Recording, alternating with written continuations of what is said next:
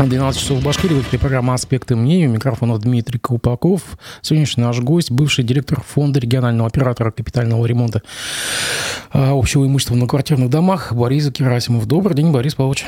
Добрый день. А, смотрите, у нас в следующем году будет 10 лет рекоператору. Вы возглавляли его первые 5 лет э, работы. Давайте хоть какие-то подведем, может быть, такие промежуточные итоги. С чего начиналось, к чему мы сегодня, на сегодняшний день пришли э, вот с этой новой институции, э, с системой взноса сборов. Что было при вас и что стало сейчас? Ну, мою бытность, мы старались в первую очередь выполнять те виды ремонта, которые спасают дома от разрушения. То есть мы в основном делали водоснабжение и кровли.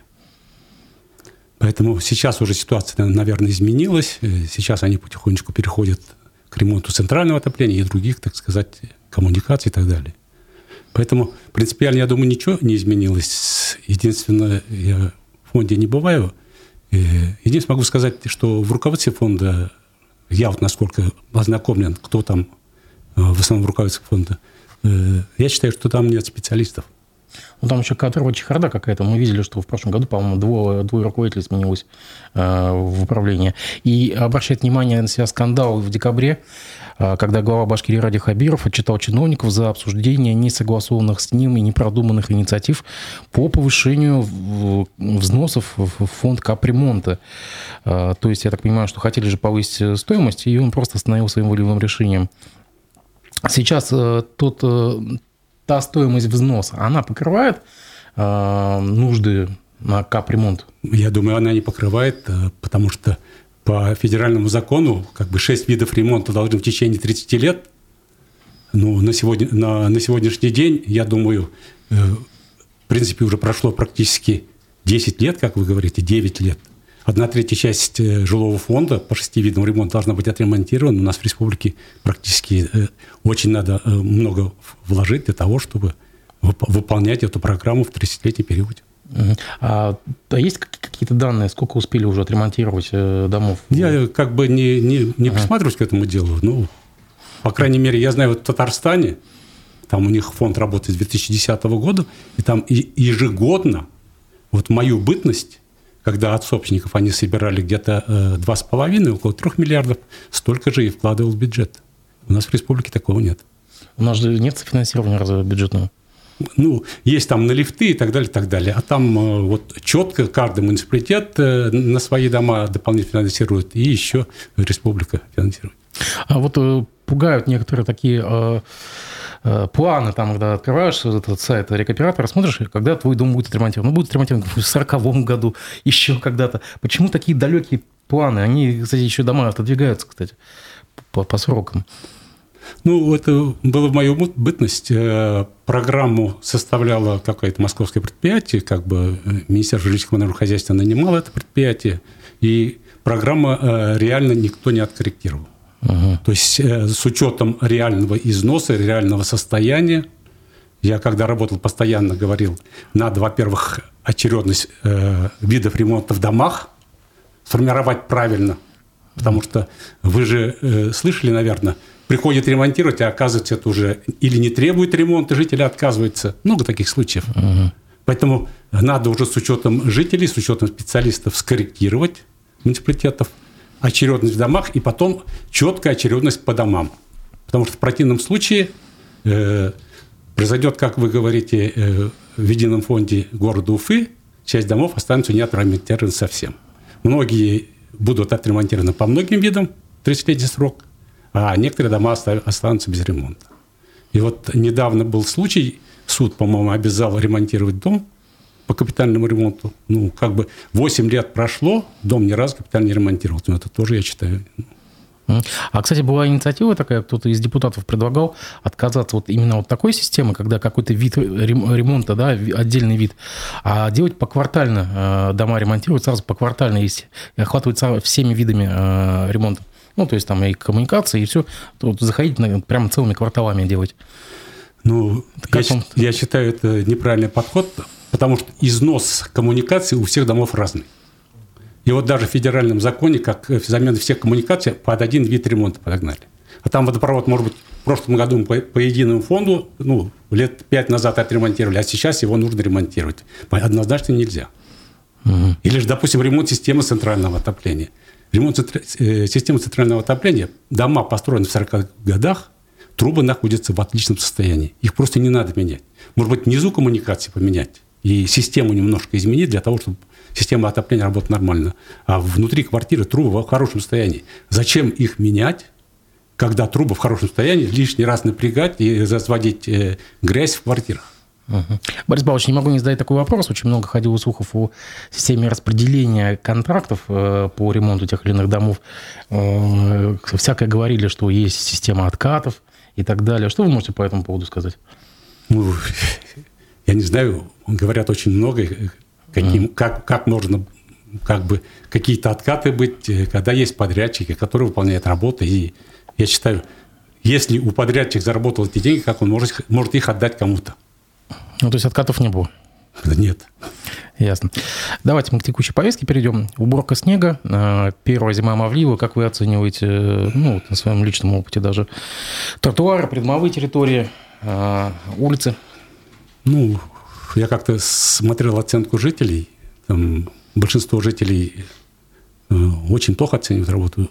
Ну, я как специалист тоже считаю, на сегодняшний день уборка города, по крайней мере, придомовых территорий и тротуаров не производится. Ну, все-таки придомовые территории – это же управляющая компания, это же, мне кажется, к Мавливу не относится, да?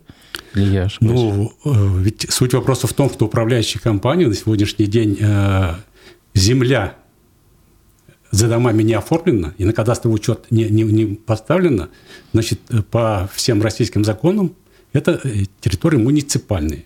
И отвечает за ее уборку муниципалитет. А как мы, мы же жители же, мы скидываемся же на, на дворника. У нас в статье содержания э, сумма заложена на уборку придомовой территории. Закон предусматривает это. В этом случае муниципалитет должен заключить договор с домом. Угу. Должен получить согласие жителей, и жители должны дать согласие своими деньгами оплачивать уборку придомовой ну, территории. это все по умолчанию делается. И управляющая компания сразу ну, в статью закладывает расходы на зимнее обслуживание, там, на механизированную очистку? Ну, э, во-первых, э, по управляющим компаниям э, э, дом должен принимать смету расходов на текущий год. И в итоге, я, по крайней мере, считаю, что каждый месяц управляющая компания должна отчитываться перед домом или перед старшим по дому, какие же работы выполнены из этого, и по стоимости, на какую сумму выполнены. Угу. А так, на сегодняшний день, э, я считаю, старший по домам не понимает ничего в сметах. Как бы во время заключения договоров а, а, оговаривается только сумму, там, допустим, за квадратный метр, сколько-то там и так далее, так далее. Uh-huh. И потом э, никто не отслеживает из управляющих компаний и самые какие работы выполнены, какие не выполнены. Uh-huh. Вот я знаю случай в одном доме, системы центрального отопления нет вообще. Ну, там квартирные котлы. Вот. А дом всю жизнь платил э, за обслуживание системы центрального отопления. Ну как? Ну, а все-таки зима. А тротуары, улицы? Ну, во-первых... Э, Неужели лучше не стало? Да нет. Значит, а почему лучше не стало? Потому что нету системы. Раньше, вот, э, когда я работал, за тротуарами и внутридомовые территории э, э ответственность была зона жилищников. И где-то хуже, где-то это самое, но мы регулярно убирали, заключали договора с жилищными предприятиями, и шла уборка. И у нас э, у ПЖК был отдел технической эксплуатации жилья, который отслеживал качество и так далее, и так далее. Если этот отдел снижал э, оценку качества, то, естественно, подрядчик получал меньше э, денег. Вот такая система была, и она очень работала, так сказать, эффективно, я считаю. Потому что в любом случае должен кто платит деньги, кто зарабатывает деньги. Если кто зарабатывает деньги, хочет больше заработать, он старается. Если он не, не заинтересован заработать денег, он, понятно, работать не будет. Не, ну вам скажут, у нас нехватка дворников. Кстати, каждую зиму об этом говорят, что у дворников не хватает. Значит, дело не в дворниках. Дело в том, я считаю, вот э, как бы на сегодняшний день управляющие компании, они не, немножко неправильно у нас наделены полномочиями и даже по жилищному кодексу. Я считаю, управляющая компания, она должна управлять. Она и называется управляющая компания. управлять обслуживанием и содержанием. Но сама этими работами не заниматься. Она должна от имени собственников нанимать этих, эти предприятия. Эти предприятия, подрядчиков. подрядчиков. Эти предприятия должны выполнять работу и за выполненную работу получать деньги. деньги. Вот тогда будет правильная организация. А сейчас на сегодняшний день управляющая компания получает средства, у них там э, входит тариф на обслуживание, содержание и тариф на управление. Все вместе. То есть два в одном. Угу. Так общий котел получается. Общий котел, да. И управляющая компания, с одной стороны, она должна управлять в интересах собственника, а с другой стороны, она деньги уже получила.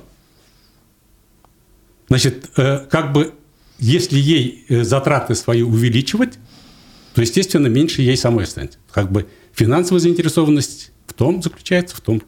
То есть я... Э, чтобы меньше делать. Чтобы меньше делать. Я считаю, в данном случае получается конфликт интересов. Угу.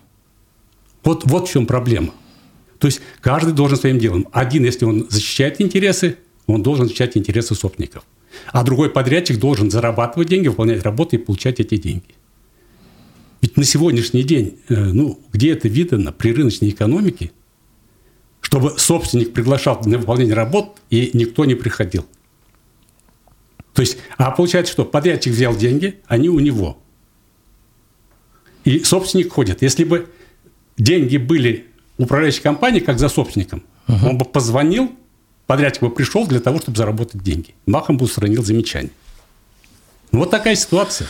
Я даже знаю, в одной управляющей компании мне рассказали, для того, чтобы выполнить какие-то работы по дому, управляющая компания ходит к собственнику, хозяину, и просит разрешения выделить деньги на производство тех или это самое. Если собственник разрешит, значит, управляющая компания э, делает эту работу. Собственник, э, вы поняли, да, э, этот учредитель. Угу. Ну, как это так может быть? Деньги со, со, этих собственников жилья, ну, не деньги этого хозяина же, этого управляющей компании. Угу. Смотрите, у нас тут мэр Ратмир Мавлиев в ходе оперативного совещания значит, отчитал глав районов, да, за плохую уборку снега. И даже, э, как бы сам сказал им, чтобы они шли, махали лопатой. Э, вот. Э, ну, действительно, как бы тут есть даже статистика от Центра общественной безопасности по состоянию тротуаров, пешеходных переходов. А, эффективно ли это, что мы чиновников заставляем ходить э, работать дворниками, да, и там каждую пятницу, извините, вот эти санитарные пятницы, так называемые, ну, когда выгоняют э, работников районных администраций на, на улицу? Я считаю, вообще это очень неэффективно. Потому что каждый должен заниматься своим делом. Дворник должен убирать, должна быть техника, а если вместо техники работает э, зам главы района, убирает снег, то он же зарплату получает как зам глава района, а убирает на уровне дворника, тогда ему надо и зарплату платить на уровне дворника. То есть его переводить дворниками, чтобы он работал дворником. И получал зарплату как дворник. А так, получается, опять неэффективное расходование бюджетных средств. Ну а как мотивировать тогда э, районных э, управленцев? Что делать-то? Вот для этого надо разработать систему, как это все должно быть. Я считаю, выделить средства и потом уже отслеживать, э, как эти средства работают.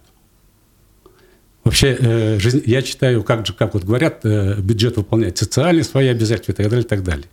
Но жизнеобеспечение города – это разве не социальное? Когда жители не могут ходить по городу, когда кругом медвежьи тропы, это разве нормальная ситуация? Угу. Обычно такое про еловские времена говорили, а сейчас, вот видите, теперь и Мавлиев достается. Ну, не, не достается. Я, я никого не хочу обидеть, я никого не хочу ругать, но я, я просто сам сейчас уже в возрасте. Ага. В свое время я постоянно своим сотрудникам говорил, уважаемые сотрудники, у нас жители, пенсионеры последнюю пенсию а, э, несут на квартплату. И оказать для них плохие услуги, ну, это преступление. Ага. Ну, а тренд этой зимы, как бы такое нововведение, то, что к уборке снега теперь подключается и прокуратура. Вот уже я вижу новость сейчас упала на ленту. Прокуратура Архангельского района организовала проверку по факту ненадлежащей уборки снега. Ранее было опубликовано видео, как дети из деревни Убалары Архангельского района идут в школу по заснеженной дороге, рискуя провалиться по пояс сугробы. Ну, вот теперь вы видите, и у нас надзорное ведомство подключилось. Но ведь раньше такого не было. Раньше, конечно, такого не было. То есть у прокуратуры что, других дел нет? Ну, похоже, вынуждает прокуратуру заниматься этими делами. А, есть еще одна такая интересная тема. Мы ее с вами вскользь затронули. Придомовая территория и оформление в собственность. Мы уже говорили, что, в принципе, получается, жители оплачивают уборку не своей собственности, не своей да, придомовой территории. Да. Но ведь многие же хотели бы взять придомовую территорию в собственность, оформить в собственность МКД, для того, чтобы забор там поставить, шлагбаум поставить. Сейчас же это нельзя, ну, земельный контроль придет, просто снесет. А как можно это сделать, э, вот, не вваливаясь в эту бюрократическую всю вот э, волокиту? Как это делается? На сегодняшний день все это может сделать по э, сегодняшним законом все может сделать муниципальная власть. Она должна размежевать, значит, оформить этот участок и оформить кадастрово. При этом предупредить собственников, что за ними оформлено объявление на доме вывести и сказать, что за вами оформлен участок такой-то, координаты такие-то, и все. А если э, собственники сами хотят принять участие в межевании, может быть, им не нужен какой-то отдельный кусок? Может быть, они, ну, чтобы границы участка сформировались с их пожеланиями? Ну, я считаю, на сегодняшний день, как бы, наверное, нет э, среди домов земли свободной, потому что, скорее всего, у всех не будет хватать, потому что дома находятся настолько близко, и тем более уплотнили точной застройкой, угу. что... Это опять конфликт интересов. Да, что достанется собственникам, то и достанется. Ну и дальше ведь у нас столько вопросов не решено. В свое время я поднимал перед городом вопросы, допустим, кто должен э, детские площадки убирать, содержать и так далее, и так далее. Но опять же управляющая компания. А почему управляющая компания? Вот, э, почему управляющая компания? У нас на несколько э, домов а, а, одна детская площадка. Установил ее муниципалитет. А почему? Какая управляющая компания тогда должна убирать? В пяти домах разные управляющие компании. Угу. Или то, то те же контейнерные площадки. Кто на сегодняшний день должен убирать? Много вопросов. Потому что это в некоторых местах написано, что эта контейнерная площадка принадлежит управляющей компании. Я считаю, управляющая компания ничего не может принадлежать, она просто управляет. Сегодня она есть, завтра ее нет. Да, завтра ее нет, то есть завтра ее переизбрали и так далее, и так далее. Значит, в этом деле тоже надо навести порядок. И то же самое контейнерную площадку, ведь рядом с многими домами не поставишь, она устанавливается в одном месте, значит, земля под ними должна быть оставлена за муниципальной собственностью. Иначе, если эта территория будет отдана э, дому, то завтра э, дом не захочет, чтобы контейнер-площадка Нет, рядом есть с ними. публичный сервитут же. Ну, вот надо тогда сделать, чтобы все-таки публичный сервитут, и все-таки эта земля под контейнер-площадкой осталась э, э, за муниципалитетом. Борис Павлович, а вот мы сейчас затронули тоже вот э, извечная тема, это борьба за парковочные места во дворах. Собственники жилья натягивают цепочки, ставят там всякие там, конструкции, там столбики какие-то. Кто должен этим заниматься? Кто должен прийти и просто срезать все это? Кто отвечает за, за содержание придомовой территории? Если отвечает муниципалитет, то муниципалитет должен делать. Если отвечает управляющая компания, то должна сделать управляющая компания. А куда в первую очередь обратиться? Ну, в первую очередь, э, как бы на, сегодня, на сегодняшний день в Уфе принято обращаться в управляющую компанию управляющую компанию. А земельный контроль? Ну, земельный контроль – это уже вторая инстанция. Если управляющая компания сделает это. Просто управляющая компания, как правило, как-то вот сквозь пальцы вот так смотрит на вот эти вот э, буйства. Ну, понятно, потому что управляющие компании э, зачем э, ссориться, ссориться с собственниками? Да, собственниками, которые ее содержат. Угу. Это все равно, что ругаться или делать плохо своему кормильцу. Тогда получается муниципалитет? Конечно. Тогда надо писать в мэрию и сказать, что да. там-то, там-то, то-то, то-то. Да. И они придут, срежут. Ну что ж, проверим. Интересно. Тарифы Баш РТС. Это уже тема буквально последних лет сильно-сильно напрягает жителей Уфы. Сегодня сам получил платежку такую шокирующую за февраль, почти 3000 рублей. А, скажите, пожалуйста, вот э, звучат разные предложения. Э, экономист Сила Спивак, э, Рустем Шахметов, допустим, они предлагают пойти по другому пути теплоснабжения, что у каждого дома, у каждой новостройки должна быть своя автономная котельная, а не тянуть вот эти вот многокилометровые трассы. На ваш взгляд, как лучше быть? Автономно или как? Или как по-прежнему? Ну, чтобы избежать таких высоких тарифов. Где, где-то надо оставить по-прежнему, где-то, так сказать, перейти вот к тому, как говорит Спивак. Угу. Вообще, если возвращаться к тарифам, э, Уфа славилась э, вот как раз в наши годы самыми дешевыми тарифами. И в том числе на, теп- на тепло. Я вот э, на память скажу, запомнил цифру, значит, в Уфе, когда было 800 рублей гигакалории, в Татарстане было 1100 или в Казани. То есть у нас были самые дешевые тарифы.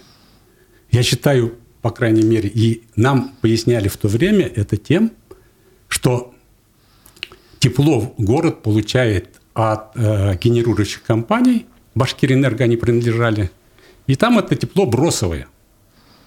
То есть они практически... Ну, это продукт, побочный продукт. Побочный продукт, да. Если вот как электроэнергию вырабатывать, там э, нагревает воду до 500, э, она пар выходит на турбину, а потом это э, пар надо охлаждать в градирнях. Если вот видите, где-то приезжаете, то градирни охлаждают это сам. Вот вместо того, чтобы охлаждать в градирнях, ее как бы дают это сам.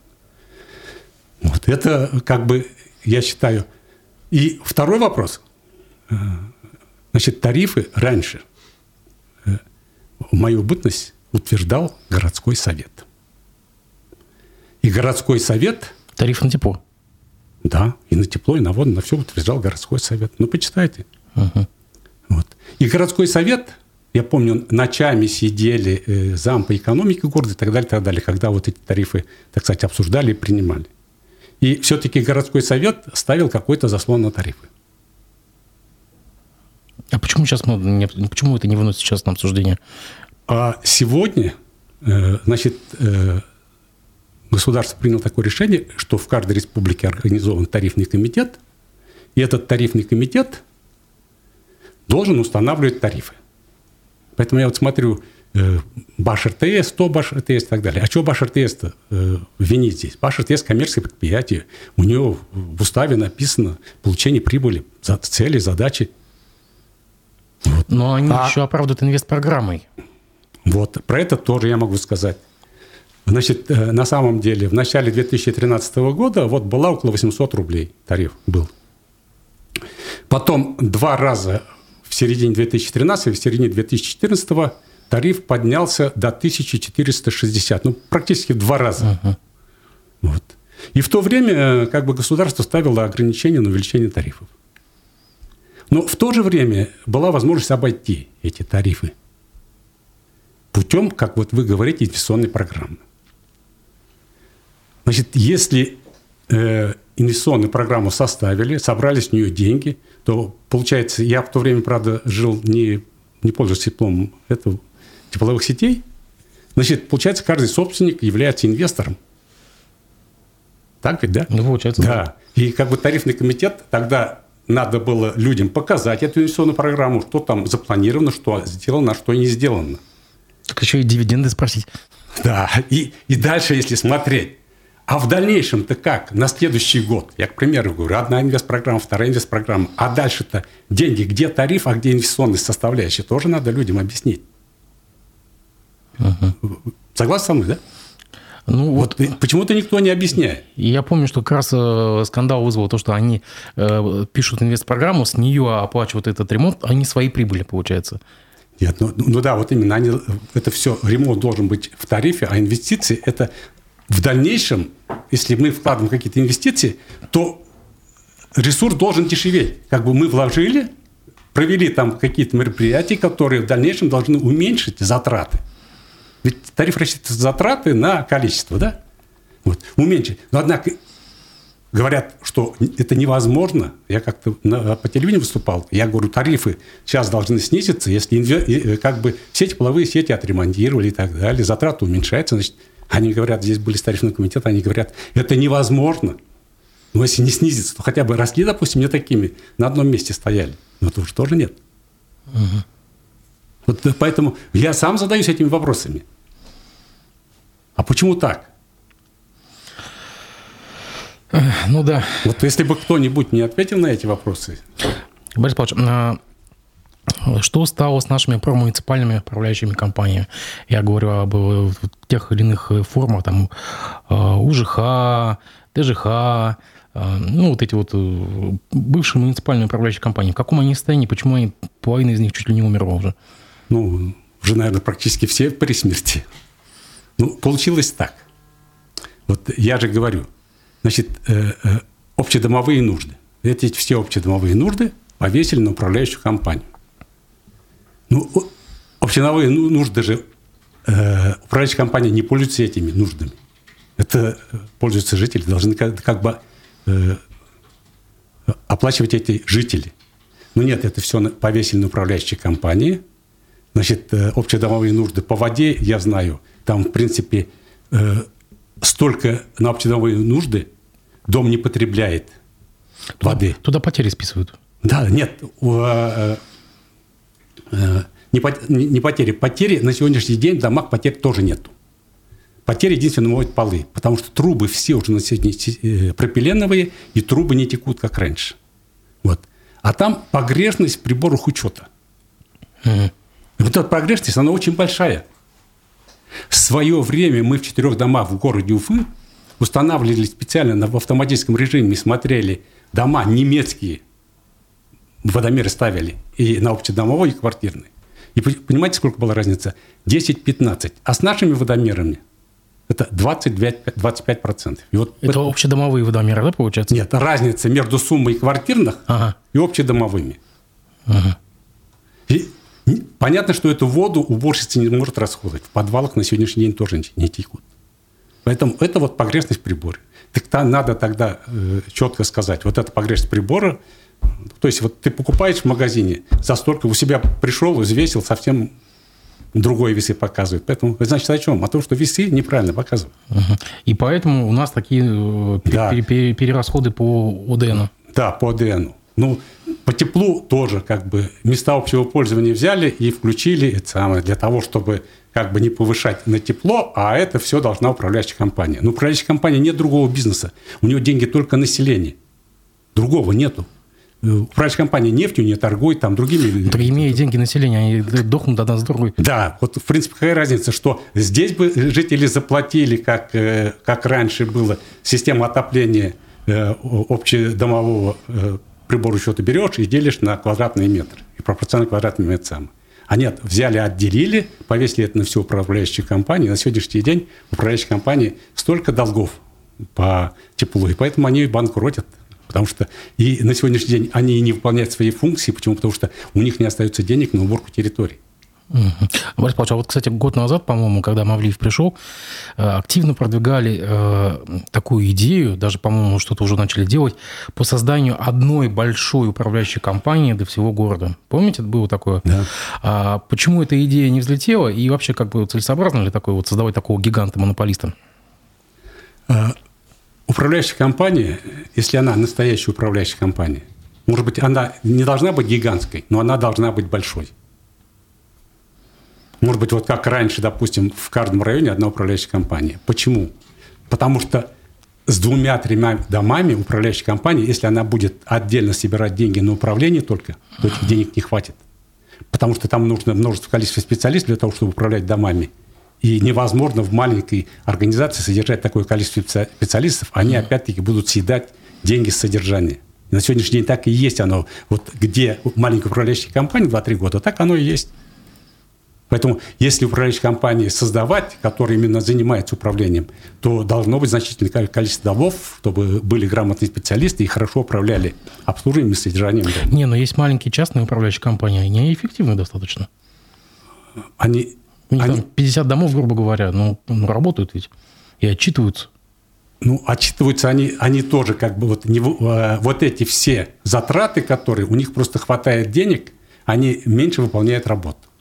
Угу. Потому что дома новые, там э, необходимость в этих работах меньше. Поэтому как бы у них остается на жизнь. Вот, вот это вся эффективность. А эффективность должна быть следующая. Если бы, как управляющая компания работает, если бы она отчиталась вот, э, на сегодняшний день она содержит, она управляет, я, к примеру, говорю, за 2 рубля квадратный метр, И вот э, на 10 рублей она содержит дом. То есть 12 рублей тариф. Конечно, они берут 20 рублей, на 10 рублей выполняет э, на 10, на 10 рублей управляет, конечно, эффективно.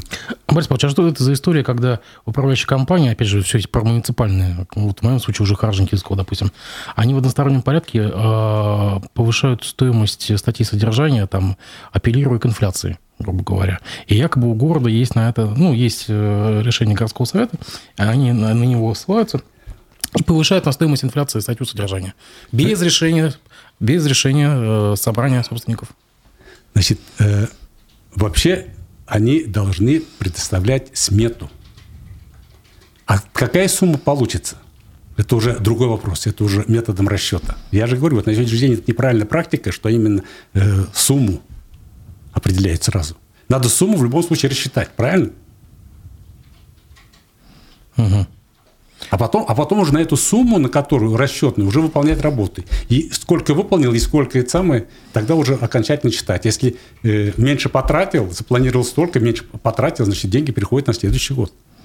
А если не хватило денег, то, естественно, обратиться к собственнику, э, э, так-то так получилось, мы это не учли, пришлось выполнять работу и уже дополнять в конце года. А, история с домами, с газовыми колонками, она была достаточно громкой на, на этой, в эту зиму, да. Несколько домов отключено от газа, там, причем это дома на Красной линии, на проспекте Октября. Нету газа, нет, соответственно, горячей воды. Даже устроили тут бунт кастрюль около мэрии. А, а собственно, активист Альберт Ахматуллин даже поплатился административным протоколом за это. А почему раньше э, ремонт э, вентиляционных каналов и вот дымоходов еще при вас не включили в программу капитального ремонта? Ведь проблема-то ведь старая. Почему да. при вас-то что-то не сделали? Нет, вообще как бы э, программу капитального ремонта включает э, по Железному кодексу Российской Федерации и э, наше госсобрание может э, с, принять закон по дополнению видов ремонта. Как бы в то время не было этих проблем, и мы не включали его. На сегодняшний день вот э, мэр наш хотел э, как бы вот эти дымоходы включить в общее имущество квартирного дома. Но суть вопроса в чем? В том, что каждый дымоход выходит на кровлю отдельно, от каждой квартиры отдельно. Все дымоходы отдельно. То есть они, вот их можно назвать, вот сейчас модно говорить, группа компаний и так далее. Вот как группы дымоходов можно назвать. Вы сказать, что 60 дымоходов, что ли, выходит на, на кровлю? Конечно. Как так? Я что-то не видел. Эта крыша должна быть вся утыкана. Нет, ну она же э, скомпонована как группа дымоходов. Угу. Вот э, где есть вентканалы, и рядом э, установлены дымоходы. В каждой квартире свой дымоход. Он идет туда наверх и выходит в атмосферу. Угу. Вот. То есть а, раньше такой проблемы не было просто? Раньше такой проблемы не было. И, и второй момент. Эта проблема решается просто-запросто. Значит, Э, надо просто сформировать общую систему э, э, дымоходов и вентканалов. И тогда это будет общее имущество квартирного дома, которое в дальнейшем будет обслуживать данный дом являться общим имуществом квартирного дома. Для этого во время проведения капитального ремонта две трети собственников должны проголосовать за эту идею. А почему собственники должны проголосовать? Потому что в дальнейшем в тариф по обслуживанию этих дымоходов будет статья в квитанции. Ну, то есть это будет ходить просто в статью содержания. Да, в, да, в статью содержания, как это самое. А если они не проголосуют за установку этого общего имущества, то тогда в, в, уже не включишь это в тариф содержания. Ну, слушай, ну там какое-то же решение они, по-моему, временное нашли, насколько я знаю, что Я не знаю, какое решение, э, ну... Да. А они же говорили, что надо законодательство изменить и так далее. Законодательство одно э, то, что обслуживает одну квартиру, не может являться общим имуществом квартирного дома. Значит, надо, чтобы... Обслуживал две квартиры. Да, две или три квартиры, или пять, или десять. То есть mm. более одной квартиры. Борис Павлович, давайте мы за финалем такой темы. Меня все-таки интересует, что стало с деньгами фонда капремонта, существовавшего до октября 2014 года, когда еще не было э, рекоператора. Ведь тогда у города был свой фонд капитального ремонта, куда аккумулируются средства отдельной строкой через ЕРКЦ. Где все эти деньги? Эти, э, значит, э, я вам просто цифры скажу. Э, в то время в этот фонд, я хорошо эти цифры помню, значит, вкладывал деньги 4200 домов, по-моему. Вот. И мы отремонтировали 2800-2700 домов. Это те виды ремонта в основном. Кровля и сантехника. В то время, в то время невозможно было зайти в управление, потому что все кровли текли. И сантехника тоже текла. Тем самым мы э, спасли дома от разрушения. Вот только ради этого был этот фонд. Ну, это а в дальнейшем общий эти, котел. Эти, а, общий котел, да. Вот. И в дальнейшем, когда мы принимали уже программу, э, республиканской программы и так далее, так далее, мы всем муниципалитетам говорили, и городу вы говорили. Вот те дома, которые отремонтировали за счет предыдущей программы, их включить в дальнейший ремонт, а в первую очередь включить уже те дома, которые не были отремонтированы. И муниципалитет об этом знал. Не, между двумя фондами не было преемственности. Ну, преем... ну, понятно. Фонд – это отдельно, рекоператор – это отдельный. Ну, так? понятно, так. да, да, да. Но ну. ведь все равно ремонт, правопреемственность был, должна была произойти. А мы сейчас говорим о деньгах, а про преемственность денег. Вот, допустим, мой дом там несколько лет собирал, там что-то 800 тысяч набрали, не было у меня никакого капитального ремонта. И эти-то деньги сгорели, получается, для меня. Ну, преемственность это же вот э, как э, раньше же, помните, на подарки кому-то собирали в коллективе и так далее, и так далее. Да, собирали, собирали, потом кто-то уволился, понятно, что он получил подарок и ушел. А сам, когда уже дальше здесь не работает в коллективе, то есть вот э, такая система была. Ну, ну, то есть для нас, для собственников неотремонтированных домов, эти деньги уже безвозвратно ушли и сгорели просто все. Они, они не сгорели. На эти э, деньги отремонтировали э, соседние дома. А, а мне это, мне это что с этого, что соседний дом за мой счет отремонтировали? А вот а в дальнейшем с нового фонда уже мы говорили, в первую очередь должны ваш дом отремонтировать. Ну, Только такой путь, другого нет. Это понятно. Общий котел же. Да. Борис Павлович, спасибо большое, что пришли. Спасибо. Было приятно с вами пообщаться, поговорить. Друзья, давайте я вас поздравляю с наступающим, женщин с наступающим 8 марта. Я, я также поздравляю. Увидимся мы с вами уже в четверг. Всего доброго. Спасибо.